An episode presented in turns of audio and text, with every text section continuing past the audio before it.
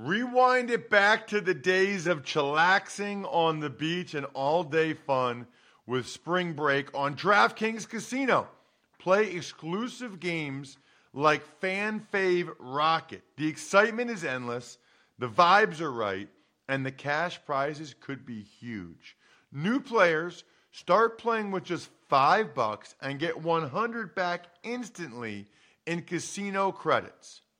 Download the app and use code RTFP to book your one way ticket to fun with DraftKings Casino.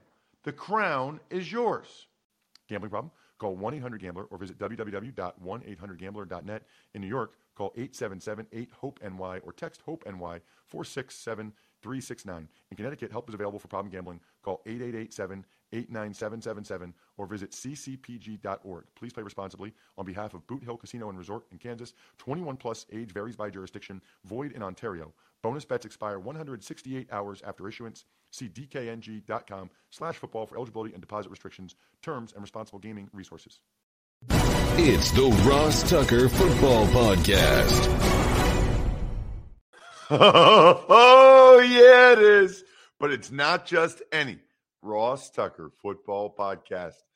It is a Monster Monday presented, of course, by DraftKings. It's also a new week. And what a glorious week it is. I mean, honestly, one of the best weekends of football I can remember in a long time. All five games were competitive. Sure, the Niners pulled away from the Seahawks in the fourth quarter, but other than that, I mean, these were all nail biters down to the very end. Just a absolutely wonderful, wonderful weekend of football. It's a wonderful week, by the way, for you and you and you to try to be a winner and to win something. I love it. You could be the spread the word winner via social media. You know what I'll do? We'll do the Facebook thing again. Ross Tucker Pod on Facebook. It's the new thing. We're looking to grow that. So, pretty easy. I know a lot of you are on Facebook. Just follow Ross Tucker Pod on Facebook. And then the sponsor confirmation email winner, so easy this week. It's westshorehome.com slash Ross. Just get a free consultation and you have a terrific chance to be the winner this week westshorehome.com slash Ross. I'll tell you more about that later on the show. I can tell you uh, the girls are thrilled. They took their first shower in the new shower bathroom last night. They just can't believe how much more room it is. And I said, Yeah. And as you get older and bigger, you're going to be even more thankful that there's all that space in there now. It's like a different world.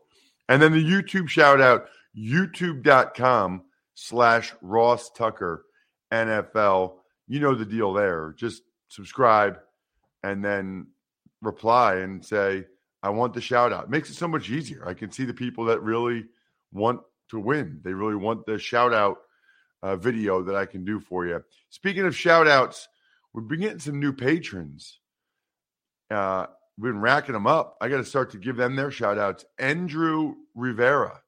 Andrew Rivera has been awesome, by the way, also on the private Slack channel, the Tuckhead Slack channel. Andrew, welcome to the family. Love when we get patrons. A lot of people, I think, want the bets, you know, in black and white on the Even Money podcast, patreon.com slash RT Media. But I love that even if that's why you initially came, a lot of you start to become part of the uh, part of the membership, part of the family. You start to engage in discussions with the other the other tuck heads, and that's what it's all about. It's big show time. The Big Show. All right, Ross, before we get in each game, what were your overall themes from wildcard Weekend? So I, I guess a couple, right? So first of all, this sort of um January is always an interesting month because it's like there's two different things going on at the same time, right? So you've got the football, the playoffs, what's going on on the field, and then you've got the stuff going on off the field. So we found out Friday afternoon that Sean McVay will be returning to the LA Rams. I don't know that I'm overly surprised by that, but it's just interesting that there was so much discussion about him being done and him stepping away and then it comes out Friday afternoon that he's coming back. He's staying. But evidently they're going to make some changes on the coaching staff. I don't know. I mean, they had a terrible year. All their best players got hurt for the most part. I would expect them to have a decent bounce back year next year, but McVay staying, got to at least mention that somewhere here since we did not get a chance to get to it on Friday because it happened after that. So you get all the on the field stuff, which I'll obviously get to, but then you got the off the field stuff involving really, you know, the West Coast coaches, three of them that jump out. One is McVay coming back to the Rams, which is good news for them, obviously. But doesn't it feel like, you know, this always makes me wonder a little bit. Does he really want to be there? Are you really going to get everything you need from him? Because it's the second year in a row where he's like one foot in, one foot out. He's doing the hokey pokey and he turns it all about. That's what the Sean McVay is doing. You know, last year it was, oh, he might do TV. Now maybe that's purely a ploy to get a better contract a year ago. But this year it felt more real. And, you know, I think it's fair to wonder is one of the reasons why they had to step back because McVay's not really all in? Or is it once he makes a decision to coach again that he's going to be all in? I just think it's it's something I certainly would be considering if I were in the front office or Stan Kroenke. It's like, does he really want to be here? Because that, that's a job where you really, really got to be all in. So he's decided to come back, which I think is good for the Rams. But on some level, it's like, mm, is this really what he wants to be doing? Then you have Cliff Kingsbury making it very clear, and I wrote this on Twitter at Ross Tucker NFL that he books this one way ticket to Thailand. I don't know if Kingsbury knew that in his contract it says he needs to try to get gainful employment. I got to be honest with you guys. I didn't even know that until Michael Lombardi last Wednesday. I didn't know that in that contract where they get all these millions of dollars for years, I didn't realize that they supposedly have to try to get employment. That doesn't mean that they really need to. I mean, they just got to make a couple calls. Oh, I can't get a head coaching job. That's the only one I'm interested in right now, blah, blah, blah. But that is interesting. I mean, look, I don't blame Kingsbury for the one way ticket to Thailand at all, but maybe you shouldn't be so brazen about it, right? Maybe you shouldn't have told people that and been like, yeah, I'm just going to go on the owner's dime essentially and hang out in Thailand and blah, blah, blah. So I don't blame him, but he's going to have to start making some calls, it sounds like, and at least acting like he wants to get back into coaching this year, even if that's not the case. And then we'll get to the game momentarily, but Brandon Staley, job security. Wow between the Mike Williams stuff last week and then Mike ultimately not being able to play and him playing those guys against Denver. And by the way, those guys that didn't get rest because they played against Denver kind of faded in the second half of that game, didn't they? Kind of faded in the second half of that game against Jacksonville. And so he had about as bad of a week as you can have. I mean, the comments he made, the decision he made, you know, blowing the lead 27 nothing. Very curious to see what happens with Brandon Staley over the next couple weeks. I do think the Chargers have to ask themselves two things. Is he the right guy to get us where we need to go? But also like are we sure we can get somebody better? He's not he's not a terrible coach. So are we sure we can get somebody better? I think those are fair questions. So that's kind of like the off the field stuff that is themes from the weekend. The on the field stuff, all five games had a lead change. All five games were incredibly entertaining. I mean, even the ones that we didn't really think would be. Bills, Dolphins, the game I called yesterday, and I did get a lot of tweets from a bunch of you at Ross Tucker NFL. I really appreciate that. You know, Cincinnati, Baltimore.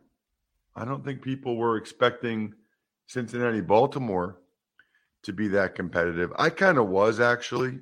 Uh, I, I kind of thought the Ravens would would come to play and that that would be a close game, but just an incredible game. I think Super Wild Card Weekend is awesome now. I love the format. I love the two on Saturday, the three on Sunday, the one on Monday night. You know, we still have a game tonight to look forward to. And it's arguably, you know, the most interesting one between the Cowboys and the Bucks. Should be awesome. So, just a big fan of Super Wildcard Weekend.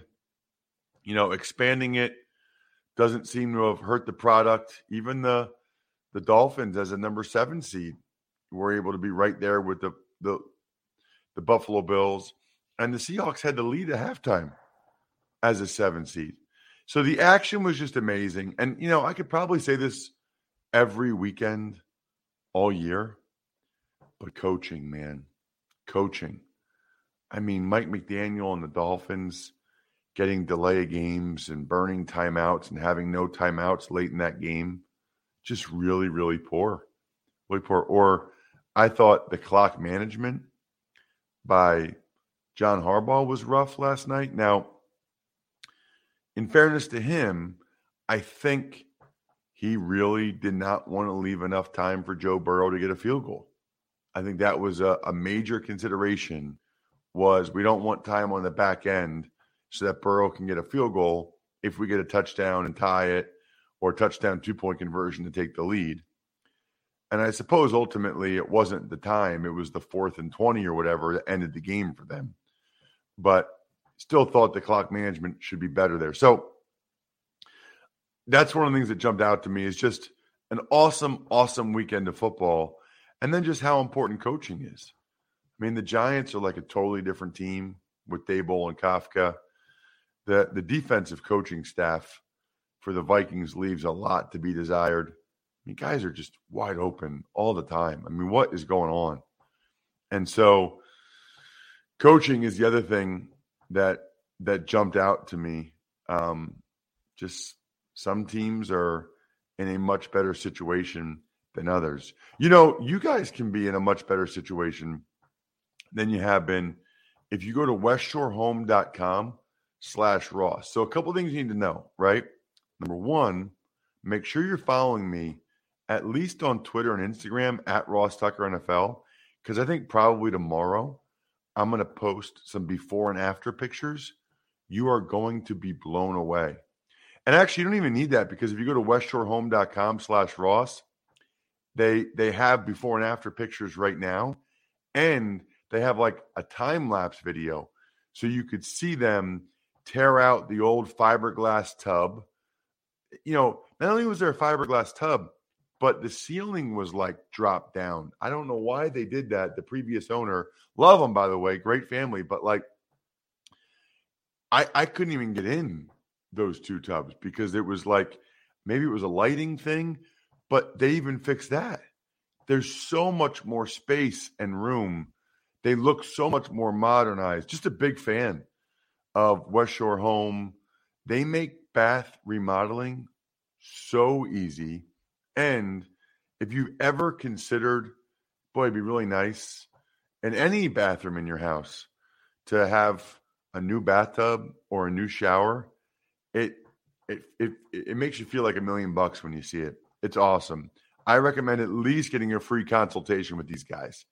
It's www.westshorehome.com slash Ross. Not only do you get the free consultation, you get 20% off your remodeling project for a limited time, which is When you need mealtime inspiration, it's worth shopping Kroger, where you'll find over 30,000 mouthwatering choices that excite your inner foodie. And no matter what tasty choice you make, you'll enjoy our everyday low prices, plus extra ways to save, like digital coupons worth over $600 each week. You can also save up to $1 off per gallon at the pump with fuel points. More savings and more inspiring flavors make shopping Kroger worth it every time. Kroger, fresh for everyone. Fuel restrictions apply.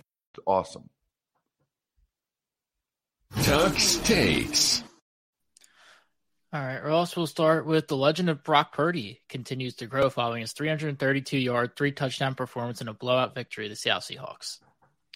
You know what? He keeps checking boxes, Jack, doesn't he? I mean, he keeps checking boxes and playing well. Speaking of playing well, I thought Geno Smith played really well in the first half. Really well. Even when he was under duress at times, he had the bomb to DK Metcalf, who beat Charvarius Ward down the sideline. And how about the end of the first half when the Niners get the field goal and then Geno Smith scrambles and Jimmy Ward, what are you doing? I mean, one of the worst, most blatant, unnecessary roughness penalties I've ever seen. And so the Seahawks get a field goal. They're up 17 16 at halftime.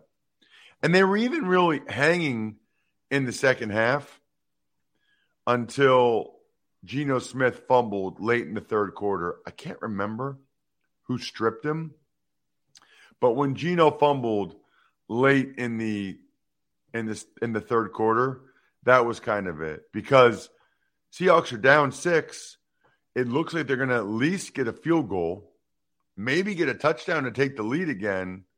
Geno fumbles, Niners recover, they go down for a touchdown, and they kind of never look back.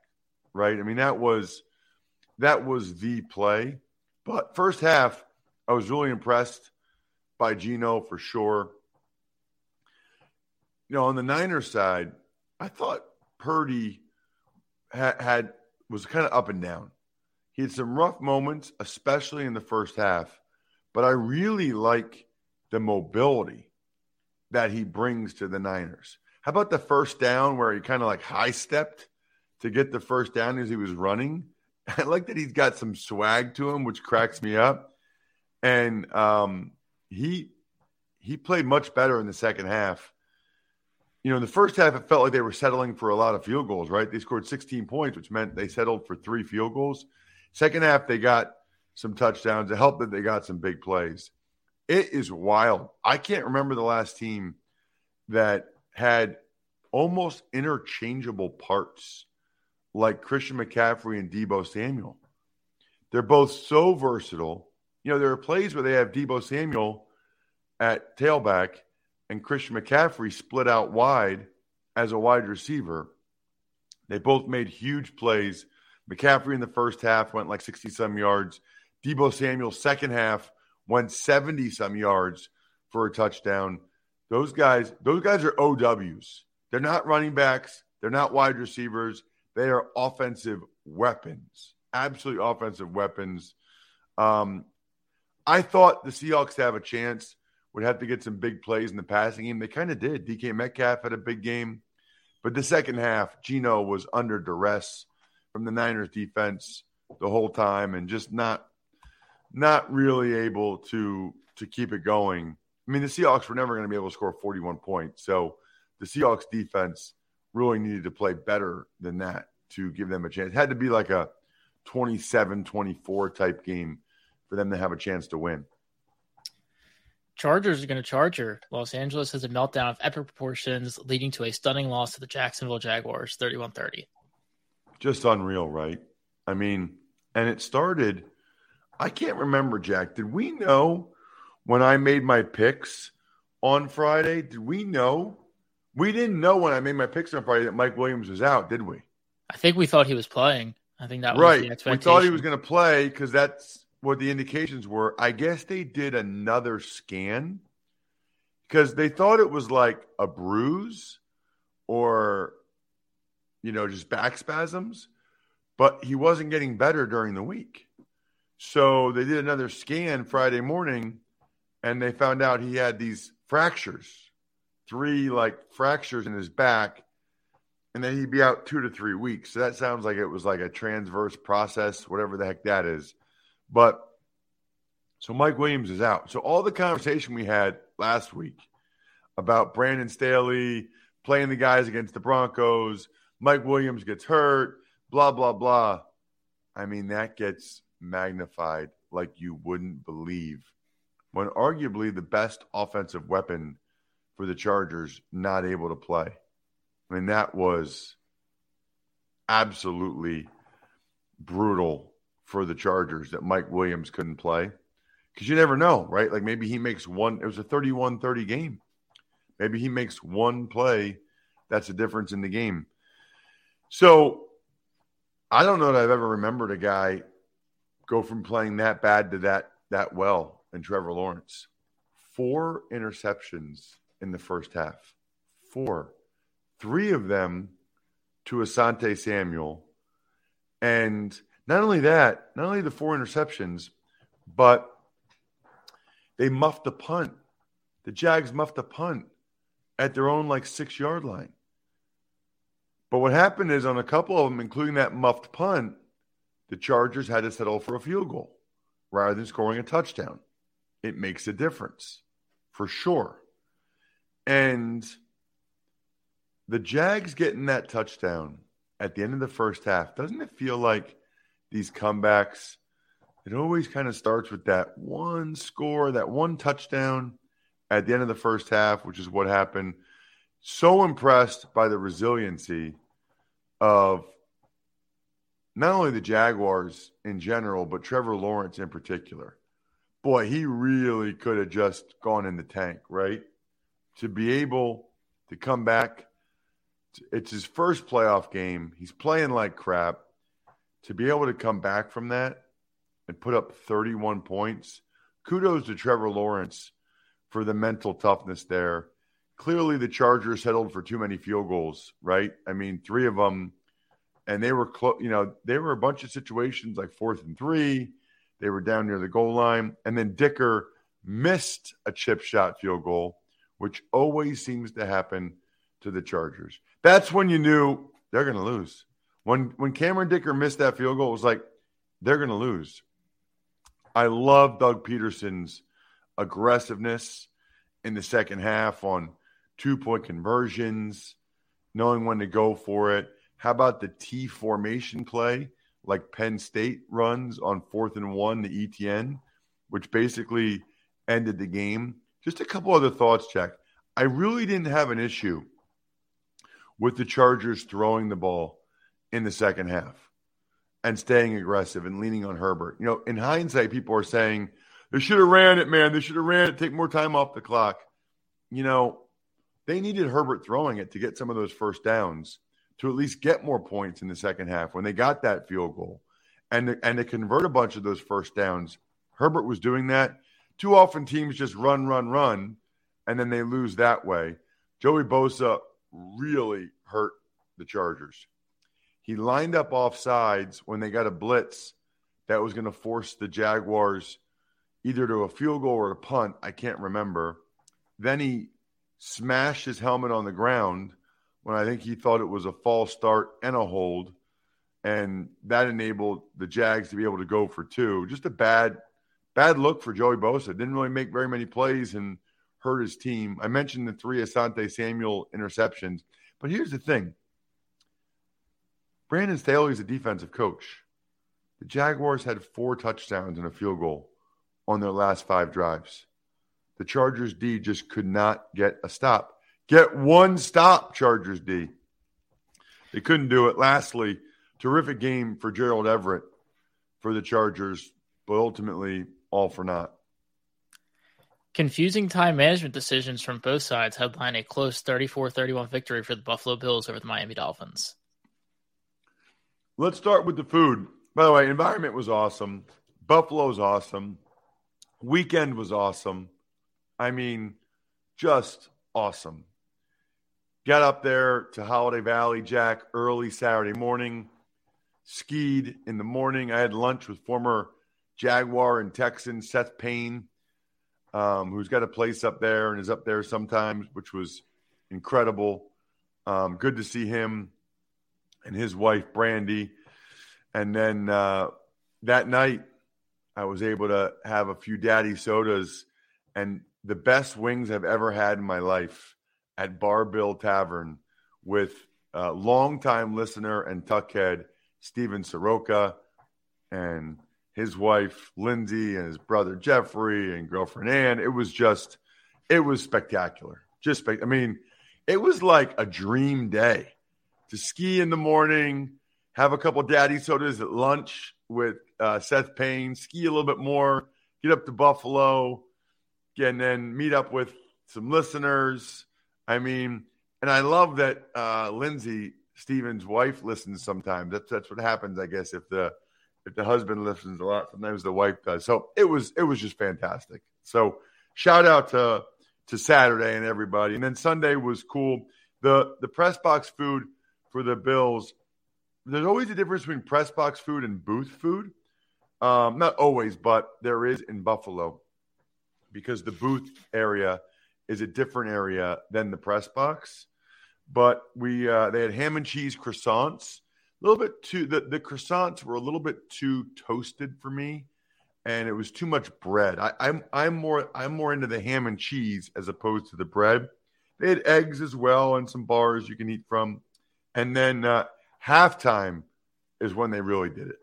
Halftime, they had a whole thing of barbacoa meat, which I love, like Chipotle barbacoa meat. And then the pasta. I can't remember what kind of pasta it was, but it was absolutely delicious. As for the game, looked like it was going to be a blowout. I mean, looked like the game was getting away from the Dolphins early. You know, they were doing all kinds of zero coverage, which is man to man across the board. Josh Allen knows it's coming. So he's throwing deep passes. Diggs beats him deep on third and 15 to get the one handed touchdown pass to Dawson Knox, 7 nothing. Then Skylar Thompson to a bad pick to Dean Marlowe. They run a quarterback counter, but give the ball to James Cook. So it's 14 nothing Bills. Um, but then, you know, and, and then the Bills get another field goal, which I thought Josh Allen did the right thing, not trying to force it, get up three scores like he did with the field goal.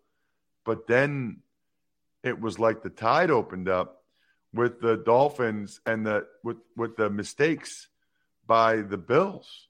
I mean, you have an interception by Xavier Howard, led to another field goal, 17-6. Then you had a punt return by Cedric Wilson, led to another field goal. Gosh, if the Dolphins had just been able to get some more touchdowns and field goals on that, 17-9. And then Jevon Holland was able to get a pick as well. It bounced off uh, Cole Beasley. Next thing you know, Mike Gesicki scores a touchdown. It's 17 17. Um, now, the Bills were able to get some momentum back at the end of the first half as Josh Allen hit Gabe Davis, who had a really big game. I mean, it's like playoff Gabe at this point. He does more in the playoffs than he does the regular season. Um, to go up 2017, second half, you're like, okay, Bills will probably be able to pull away now. Eric Rowe blitzes off the edge, forces Josh Allen to fumble.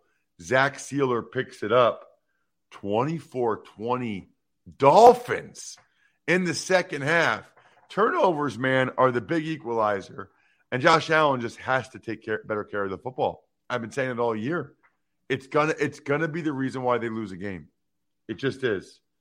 Um, but then I thought one of the biggest plays of the game I have no idea why the Dolphins up 24 20 and backed up in their own territory. They had Skylar Thompson on third and really long try to throw the ball down the field. I even said it on the radio right before it happened. You cannot throw an interception here. Run a draw, punt it away. Nope, interception. So to Kaiir Elam. So next thing you know, touchdown for Cole Beasley, 27 24. Josh Allen throws a bomb to Gabe Davis, 34 24. By the way, at that point, you're like, okay, the game's over. They're up by 10 again. No, Skylar Thompson kept playing. And long Miami drive to go up 34 31. Dolphins were done in by drops in the first half. Those guys did not help out Skylar Thompson. And then the second half, the timeouts delay games. I mean, really bad look, I thought, from Mike McDaniel in the second half of that game. Daniel Jones in New York upset the Vikings on the road to Minnesota 31 24. There's always at least one, Jack. There's always at least one upset. Actually, there were two because the Jaguars were the underdogs as well. Daniel Jones was incredible. Remember um, a couple weeks ago when Greg Cosell and I were talking about Daniel Jones, and I said on Twitter the Giants were kind of right. Oh, oh yeah, Giants were right about Daniel Jones, dude. yeah, right. He sucks, dude. Oh, really? Did you watch the game yesterday? Did you watch the playoff victory for Daniel Jones yesterday? Had an awesome game. Saquon Barkley absolutely has the burst back. Both of his touchdowns, he showed, first of all, the first one, just serious juice. The second one, being able to squeeze in and, and power through for the touchdown, impressive. This Isaiah Hodgins guy for the Giants has come out of nowhere to be a force making plays. Dexter Lawrence is an all pro football player and deservingly so. The Giants were able to overcome a horrible Darius Slayton drop, which probably should have ended the game. And then how about the roughing the passer penalty on Dexter Lawrence? Terrible. I mean, that could have been the difference in the game. Terrible. But then for some unknown reason, Kirk Cousins, fourth and eight, throws the ball to Hockenson underneath. I thought I thought Kirk Cousins actually played pretty well. The Vikings defense is just tough. I mean, that's the wrong word. They're just bad. They have a really bad defense. Thought Hockenson was excellent. Vikings did not get enough out of Justin Jefferson in the game, didn't throw it to him enough. But the story of this game to me was Daniel Jones being awesome and the Vikings defense being bad. We'll wrap things up with the team I decided to wrap today with Cincinnati, who outgained Baltimore by 130 yards, or Baltimore outgained Cincinnati by 130 yards, but the Bengals still managed to get a 24 17 victory. Right, man. I mean, the Bengals O line injuries becoming a major problem. This time it was Jonah Williams. So they had to put Jackson Carman in at left tackle. Not good. If they don't have Jonah, if they don't have Jonah Williams against the Bills, that will be problematic. Bengals dominated the first quarter. They go up nine nothing. This feels like every game was the same. But the Ravens started to play bully ball in the second quarter. Long touchdown drive. Then they get the field goal at the end of the first half. They're up 10 9. That game, by the way, went exactly how the Ravens would have wanted to go. Snoop Huntley was much better than he had been during the regular season uh, with his arm, some throws he made, like the touchdown pass to Eli Apple as the Ravens tied it up again. I think 17 17. He was awesome with his legs. Honestly, this whole game came down to one play. And I think it's as big of a swing play as I can remember. And yes, I know that there's other games, plays that ended games, right? And the James Harrison play in the Super Bowl is wild. But the Ravens were at the Tyler Huntley fumbled at like the five inch line, at the one foot line. The Ravens were going in for a touchdown to take the lead.